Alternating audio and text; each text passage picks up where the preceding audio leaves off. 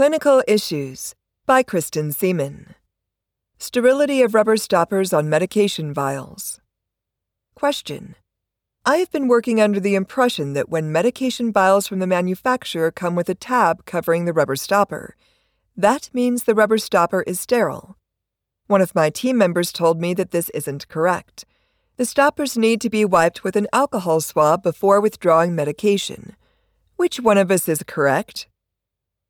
Answer.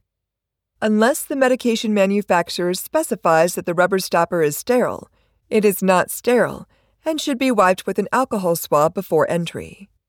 AORN's recently updated Guideline for Medication Safety advises OR staff members to disinfect the stoppers of medication vials with alcohol and wait for them to dry before every entry, including the first entry after removing the cover or cap. In a study published in 2013, researchers studied contamination of medication vials by routine use, among other handling methods. Routine use in this study meant that, quote, vials were removed from the manufacturer's packaging and dust covers were removed using washed bare hands. End quote. In an experiment including 12 medication vials, the researchers found that the dust covers and barriers on the vials did not provide adequate protection against microorganisms. Two, 16%, of the vials showed the presence of microbial contaminants on the access stopper after routine use. The researchers also studied contamination of medication vials after exposure to aerosolized Escherichia coli samples, and although the dust covers provided, quote, an adequate barrier, end quote, to widespread contamination, they concluded that an alcohol swab adequately removed the microorganisms from the vial to prepare it for use. According to a 2014 Sentinel event alert from the Joint Commission, quote, Safe infection control practices always apply when transporting, storing, preparing, and administering medications, solutions, and related supplies. End quote.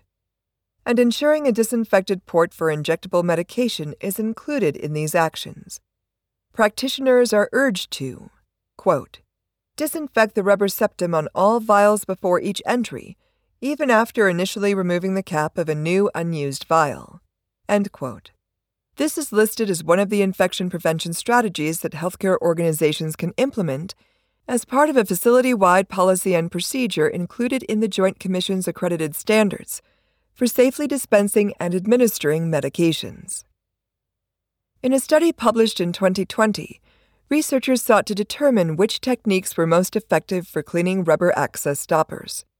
The researchers removed the metal covers and then contaminated 100 vials of sterile water for injection with Staphylococcus epidermis. Of three intervention methods tested for disinfecting the rubber vial stoppers versus the control, no disinfection, the researchers concluded that the two best methods were quote, disinfecting the vial rubber closures three times in a unidirectional manner with a different surface of the wipe with each swipe, intervention 3, or a back and forth motion using the same surface of the wipe, intervention 1. End quote. When using the most effective method, intervention 3, 17.2% of the vials tested positive for S. epidermis growth after disinfection. 50% and 75.8% of the vials tested positive when treated using the other two methods Intervention 1 and Intervention 2, respectively.